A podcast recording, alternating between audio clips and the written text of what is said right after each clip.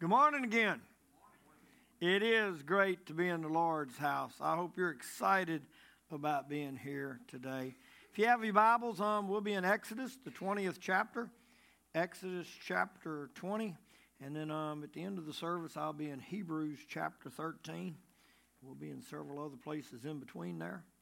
But um, Exodus 20, verse 17, and then Hebrews, the 13th chapter.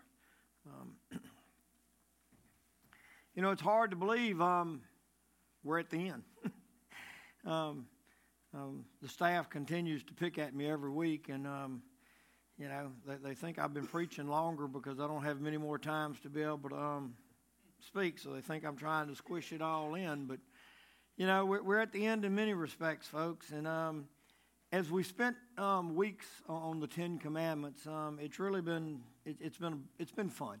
It um, actually has turned into be a much more enjoyable and fun series than when God impressed me upon um, you know a year ago to, to preach on the Ten Commandments. I, I, I guess I wasn't really excited at first. I mean, this is the "Thou shalt nots," you know, and so you know it's everybody. But um, I, I, I just it, it's really been been a blast, and um, we know that the first commandments teach us um, about um, our relationship with God, how we relate to Him, and how He relates to us, and, and you know, and then the, the last commandments um, are more about our relationship with um, our, our, our brothers and sisters on, on earth. And so, th- there's one side of us in the midst of the Ten Commandments that it's pretty obvious that we've understood that if we don't have a right relationship with God, we will never have a right relationship with those on earth.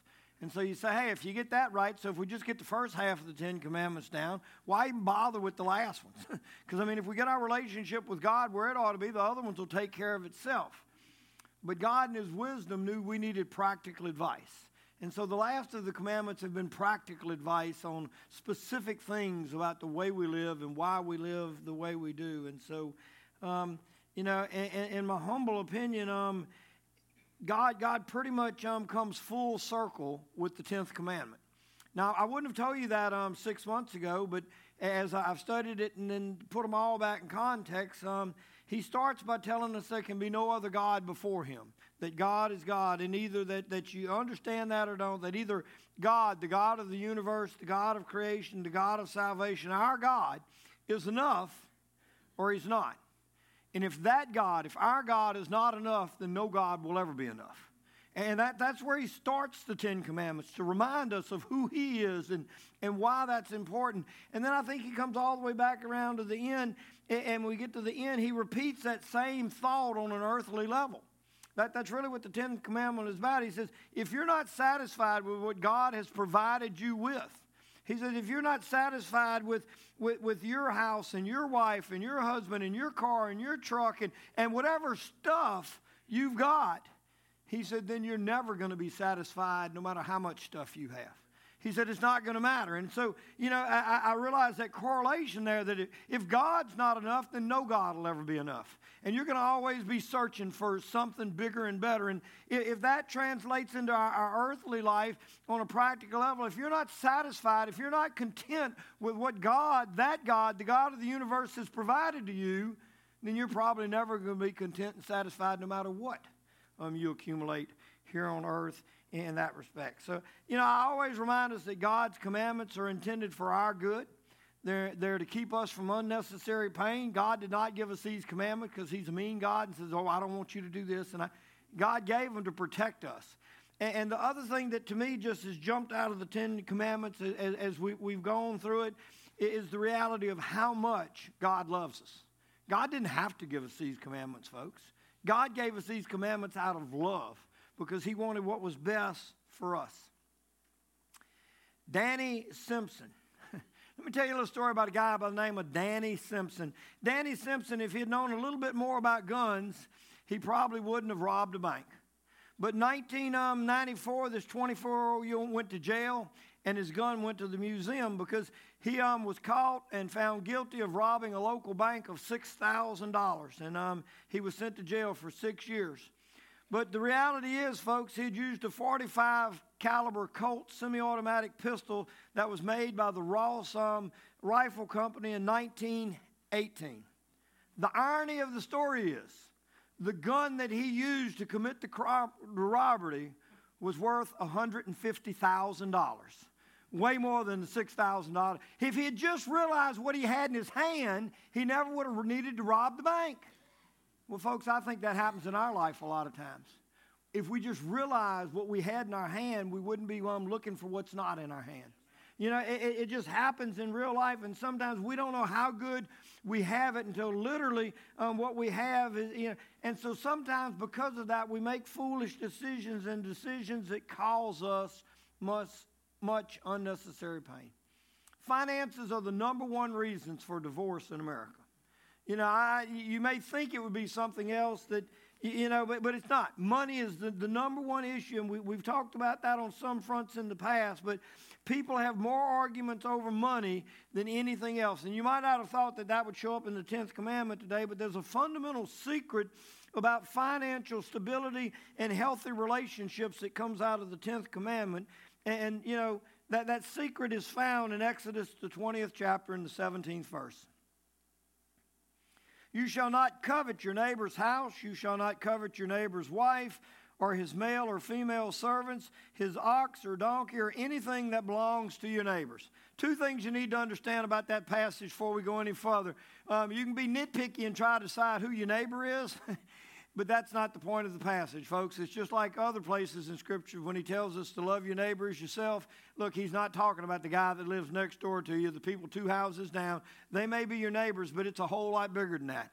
Okay? And we can talk about the few specific things he's listed, but in his day and time when that was written, that would have covered everything a man could have owned because it was all about um, the, the number of slaves you owned and the number of servants you had and the number of cows you own. And today we'd equate that to how big your 401k is, how many cars you own, how big your house is, whether you've got a vacation home somewhere. That's still stuff. And the bottom line is God says that's not your stuff. He says, don't covet what's not your stuff. And so, you know, it's that. I believe the secret to financial stability and having healthy relationships is not getting more it's wanting less. Okay, I, I think that's the problem in America today, is that we want more instead of being satisfied with less. Okay, and, and so the word covenant, uh, when he talks about um, to covet something, literally means to desire. It means to desire, and, and, um, and, and it, you can push that to the limit in some ways, but it says, God simply says, don't desire that which belongs to your neighbor. Now, your neighbor may be your coworker, a relative that you've got. It can be a student that you go to school with. I mean, you can just take that and apply it in many fronts. But God says, don't covet that which doesn't belong to you that somebody else has. It says, don't want you don't want your neighbor's stuff. He says, don't lust after um, possessions because all lust is is an extreme um, desire to have something. And so he says, don't long for things that don't belong to you. He says, just because your neighbor gets a new car or builds a new house or adds on to his house or puts a carport up, or if your neighbor signs a lucrative business deal, or the, the student next to you in school is making better grades than you, or somebody gets a bigger allowance or a bigger paycheck, he says, look, don't, don't worry about those things. Don't be jealous of them. Matter of fact, the scripture says just the opposite because the scriptures in Romans, the 12th chapter and the 15th verse says, rejoice with those who rejoice it says we ought to be glad for those that have done well. We ought to be glad when somebody um, um, seems to, to, to, to get a break and get ahead. He said, Be glad for their success. Don't think, well, I've got to have what they have. But in our society, we have been taught you've got to have what everybody else has. And it doesn't matter what it is. I mean, I watch commercials all the time, and it, it is just, it's unbelievable. You know, they, you know, a lot of financial trouble, a lot of unnecessary pain comes from thinking that we're entitled to more just because somebody else has more. We're entitled. We, I, I, say that before, folks. We are the generation, and our world is creating a generation that believes they're entitled. And they believe they're entitled because somebody else worked hard and got something. And so if they've got it, then I'm entitled to whatever they have. They, and, and it never will work, folks. And we don't appreciate what we already have. So we pursue more stuff. And as we pursue that stuff, more often than not, we end up losing the stuff we had and says, you know, one day Charles Darwin, and, and I just thought he was kind of funny because of who it was. The stories told about Charles Darwin that um, he was a, a, a, avid insect collector, which obviously makes sense there, and um, he, he he loved insects. And so on this particular day, he had um, found a couple rare beetles, and he had one in his um, left hand, and he had one in his right hand. And about the time he had them two, and he was going to go put them in his collection, he realized there was a third one, and he just had to have that one. So for safekeeping, he took the one that was in his right hand and stuck it in his mouth just to, to hold it while he while he had a free hand to get the other one. Well, the one he put in his mouth literally shot acid down his throat, burned his throat. He started coughing. and In the end, he lost all three of them. You know, well, folks, isn't that the description of life a lot of times? Isn't that exactly we, we just we're not satisfied with what we've got in two hands. We want a third hand, and so we end up losing it all. And you know, um, coveting is a personal disaster. that, that, that's the shortest way to put it. I mean, and that's bad enough, but folks, it destroys relationships. You know, sometimes it literally tears people apart. Well, not exactly, but there was a guard dog named Barney that worked at um, Wookey Hole Caves. Wookey Hole Caves is a teddy bear museum. A teddy bear museum, and they had a guard dog at night that, that, that guarded the place. And, and so um, they had thousands, thousands of teddy bears at, at Wookey Hole. And um, the dog went berserk. Um, for some reason, Barney went berserk, berserk and um, the, the, the biggest loss in that was Mabel. Mabel was Elvis Presley's teddy bear. The owner of it had paid over $75,000 at a Memphis auction for Mabel and had loaned it to, to, to the hall for, for, for their, their display. And it was, it was the first teddy bear that Barney destroyed. And, and, and trying to figure out what had happened that night, um, um, Greg, um, I'm trying to think what Greg's last name was, but Greg, Greg, Greg was the owner of the dog. He was in charge of the guard dog.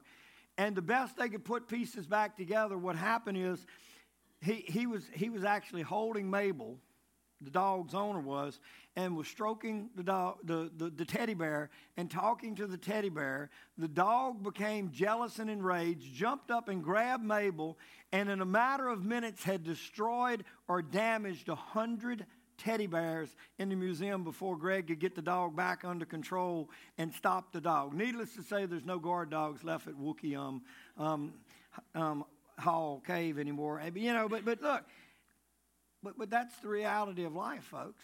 Isn't that what jealousy does? Isn't that what happens? You know, when, when what makes us go on the attack? What is it that pushes your button? What makes us go on? Is it jealousy over someone else getting strokes? You say, oh, not me. Oh, come on, folks. Who are we kidding? How many times have you been offended because somebody at work got a raise and you didn't get a raise, or somebody got a promotion and you didn't get a promotion? Or, I mean, what is it? I mean, that, that's the reality of it. I mean, and what do we tear into when we get angry about some case like that? I'll bet you most of the time it's something more valuable than a teddy bear. you know, a lot of times it's the relationships that you value the most, that you destroy and you, you, you hurt. And we can understand poor people wanting more because they don't have much to begin with. But look, this is a problem that affects the rich. This is a problem that affects the rich of the rich. Coveting is a problem among, amongst even those that have more than enough.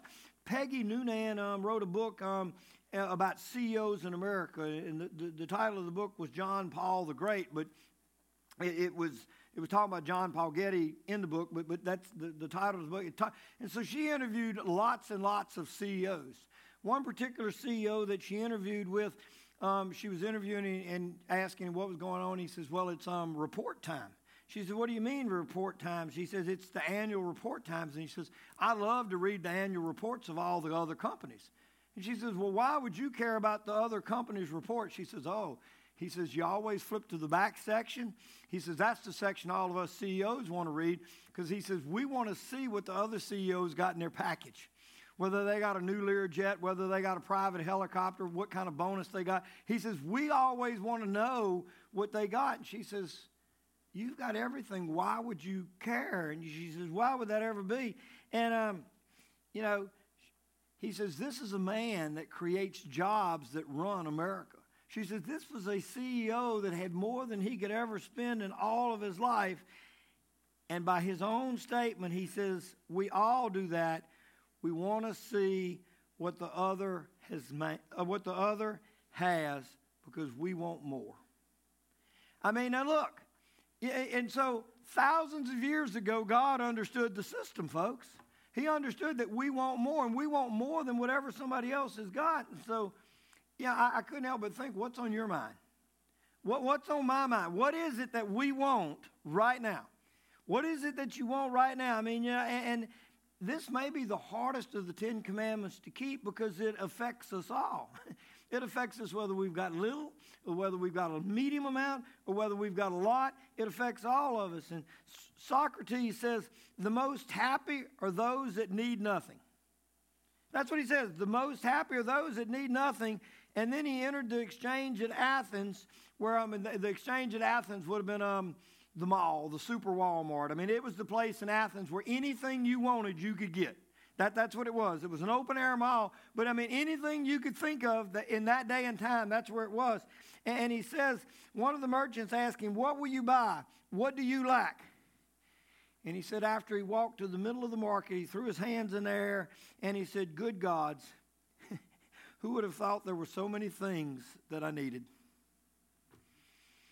Yeah, look, even Socrates struggled with being coveted. I mean, sometimes we're not even, we covet things as soon as we know they exist.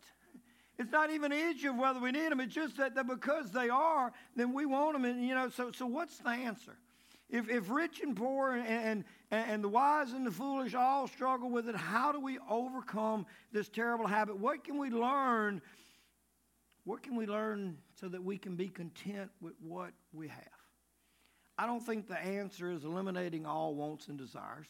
Um, the monks tried that and, um, in, in, the Middle Ages. They lived in deserts, they lived in caves. caves. Some of them literally um, built tall towers and, and sat on top of the towers where they, they, they wouldn't have contact with anything, so they, they wouldn't. Look, I, I don't know about you, but I don't want to live in a cave and I don't want to live on top of a pole. And so that just doesn't work in the practical world. I don't think that's the way God ever intended it for us in it. So that's not the answer. The, the answer to overcoming covenant is, is not eliminating desires, it's desiring the right things. It's desiring the right things and replacing wrong desires with right desires. Look, if I told everybody this morning, um, I do not want you thinking about green monkeys. You cannot think about green monkeys. Okay, nobody, nobody for the rest of this message, I want you to think about green monkeys. Green monkeys with red tails.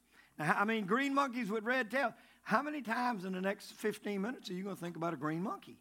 I mean, it's just because now it's that way, and you and you probably shouldn't be thinking about that stuff. And well, so the way that you don't think about green monkeys is you think about something else. So why don't you think about that new car that your neighbor got? Oh no, I'm not. That, that wouldn't work either. I mean, but isn't that exactly what happens? We think about something until we replace it with something else, and we've got to be careful. And God tells us, look, don't think about your neighbor's stuff. Don't think about your neighbor's stuff. I mean, how do we keep from desiring that which doesn't belong to us? The word covenant, literally, as I said, means to, to desire. And there's certain things that we shouldn't desire, like our neighbor's stuff, like stuff that doesn't belong to us. But the Bible uses the same word in the book of Hebrews repeatedly when it talks about things that we should desire. It's the same word that's translated in the Old Testament to, to, to, to covet. It is desire in Hebrews, and says these are the things we ought to desire. And instead of, um, you know, thinking about your neighbor's mate, he says you're to desire your own mate. He, he, he literally says you desire your own mate. You're to passionately pursue our own spouse and to long for intimacy with our own husband or wife. He says that's what we says. If we focus on that, then we don't focus. You know, and then we're going to go to the PG rated part of the sermon. You know, because in, in Song of Solomon, in the second chapter, it says, like an apple tree, this is, he's um, talking to, to the young woman, says, like an apple tree among the trees of the forest, my lover, among the young men, I delight or that word in delight in, in, Song of Solomon is the same word for covenant, same word. It's I desire, I strongly desire, you know, to sit in the shade and the fruit is sweet to my taste. He says that's what you ought to desire.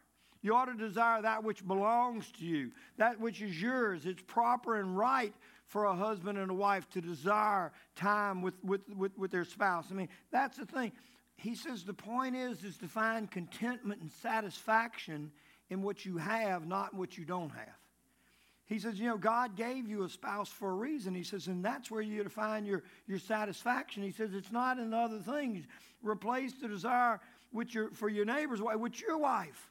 Guys, he, I mean, he's that point blank on the subject and tells us that. He says, look, he says, the best thing that you can do to, to overcome um, desire, to overcome lust, is to, is to cultivate real intimacy in your own life and in your own relationship.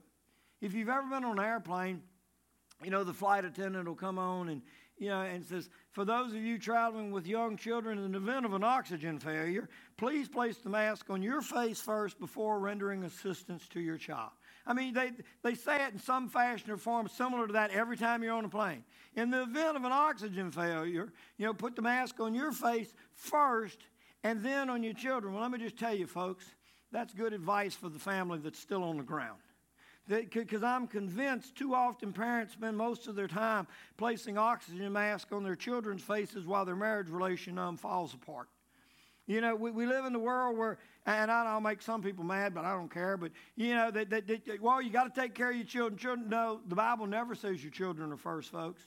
The Bible says your spouse, you take care of your, your relationships, and, and that, that's the way you take care of it. Look, the only way to have a strong family and to make sure that the, the husband and wife keep the oxygen supply of love flowing um, down to their children is to keep it flowing between them. He, he says, make sure you take care of it because he said, if you don't, he says, right after you suffocate, your children are going to suffocate. He said, there's going to be unnecessary pain and we, have messed up the order of so many things. And, you know, he says, you, you each you're going to each have each other long after your children are gone. But he says, long beyond that, and he says, if you lose each other, but he says, and your marriage fails, not only will you suffer, not only will you deal with unnecessary pain, he says, those children that you think that you should have put, the, he says, they're going to suffer too. He says, keep things in, there. he says, look, it doesn't hurt a child to leave them with the babysitter while you and your um, spouse go on a date. I mean, it doesn't hurt them at all. It, it's, in the end, it's actually good for them because they grow up knowing what a real relationship and a loving relationship looks like, and they realize that that is uh, more important than, um, than the kids not having a parent at the house for three hours while mom and dad went out to supper. I mean, we teach them the right things. When we pursue legitimate God given desires, everyone benefits our children, our mates, and ourselves.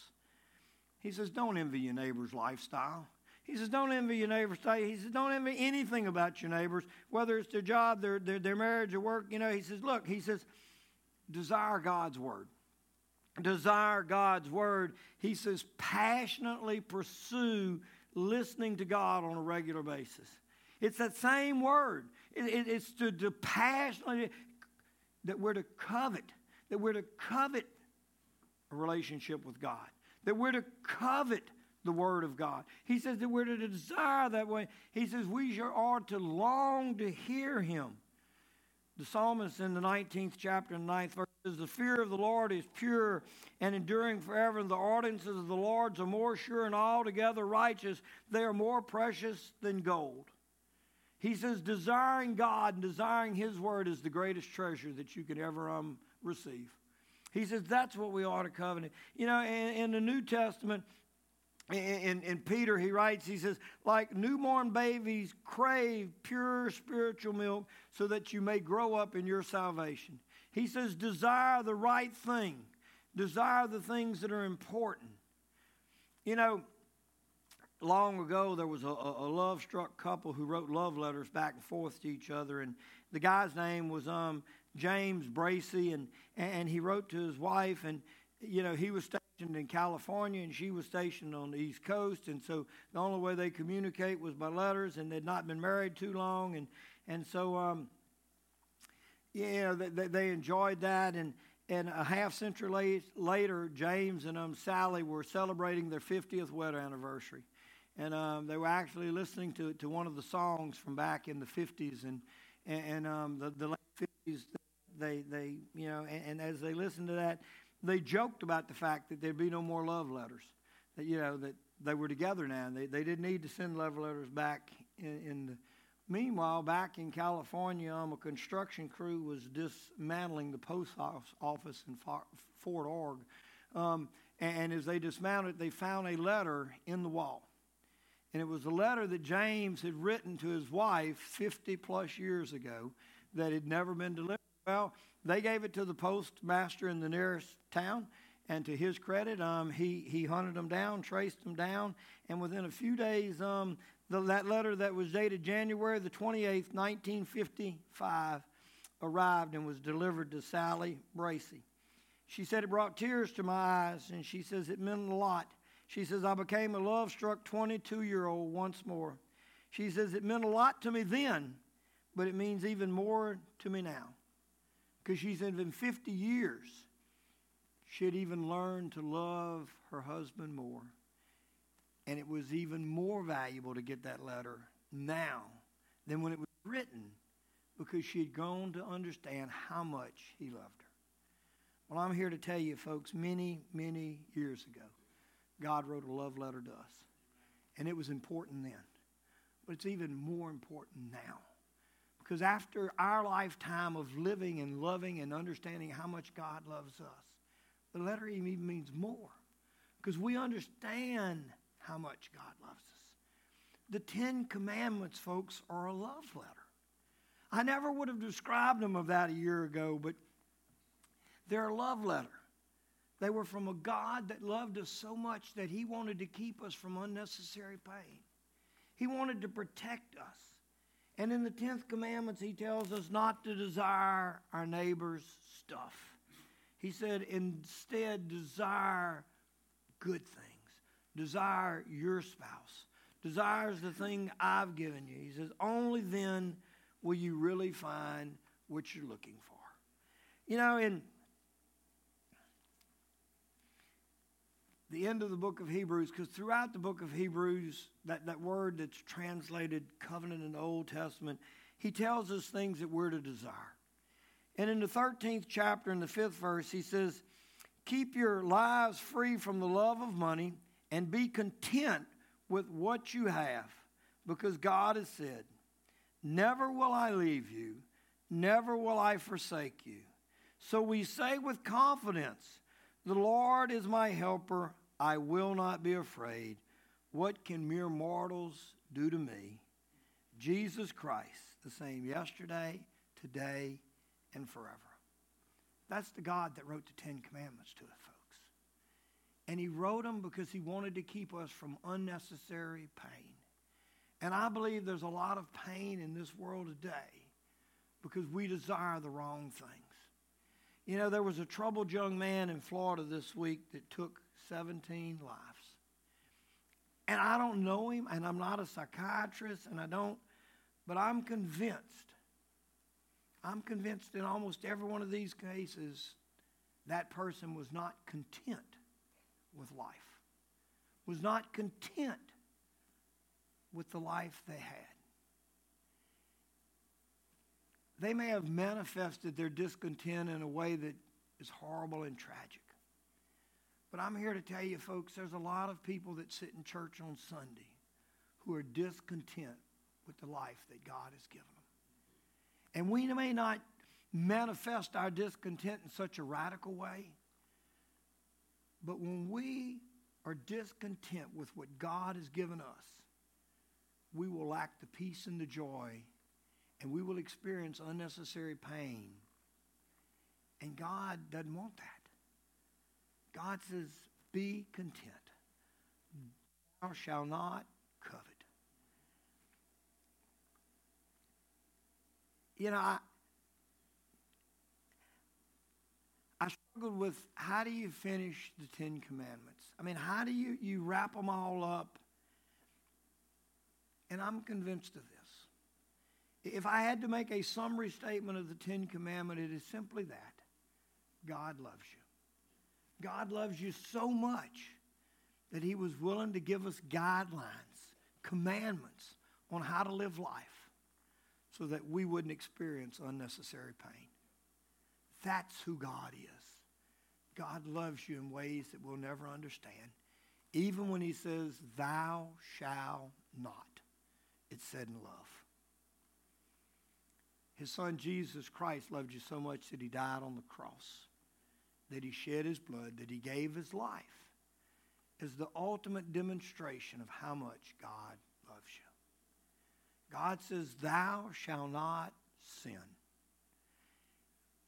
And it's not because it's not because he doesn't want us to have what we think is fun and pleasure and, and, experiences. He says, Thou shalt not sin because I don't want you to experience unnecessary pain. And the ultimate unnecessary pain is to spend eternity in hell. But God loves you so much, He's made a way that you don't even have to experience that. If you'll simply trust the God that loves you, that sent His Son Jesus Christ to die for you. There's hope. There's hope.